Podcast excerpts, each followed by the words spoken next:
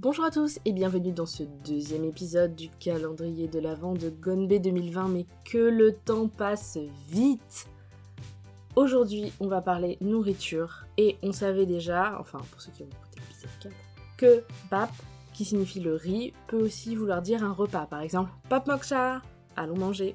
Ça veut pas dire allons manger du riz. Mais si on veut décrypter un petit peu une carte d'un menu écrit en coréen ou avec des mots coréens, il faut savoir que bap si c'est dans l'intitulé du plat, par exemple bibim pap, pokem pap, kim pap, ce sera un plat qui contiendra du riz. De la même façon, bibim myeon, mulneng myeon, c'est un plat qui contiendra des nouilles. A savoir que naengmyeon, et en particulier le mulnaengmyeon, c'est un plat d'origine nord-coréenne qui est un plat de nouilles froides.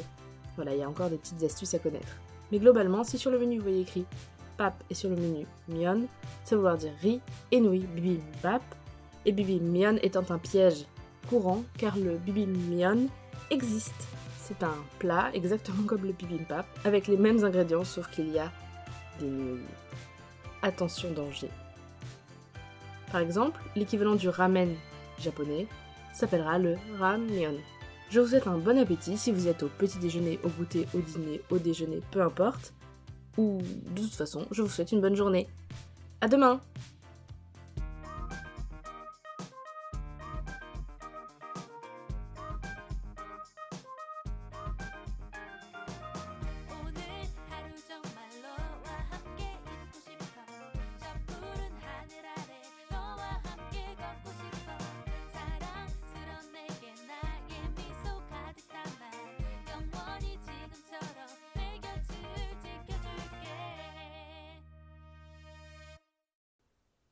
Petite dédicace post-générique, aujourd'hui c'est l'anniversaire de mon petit frère qui fête ses 27 ans. Bon anniversaire Florian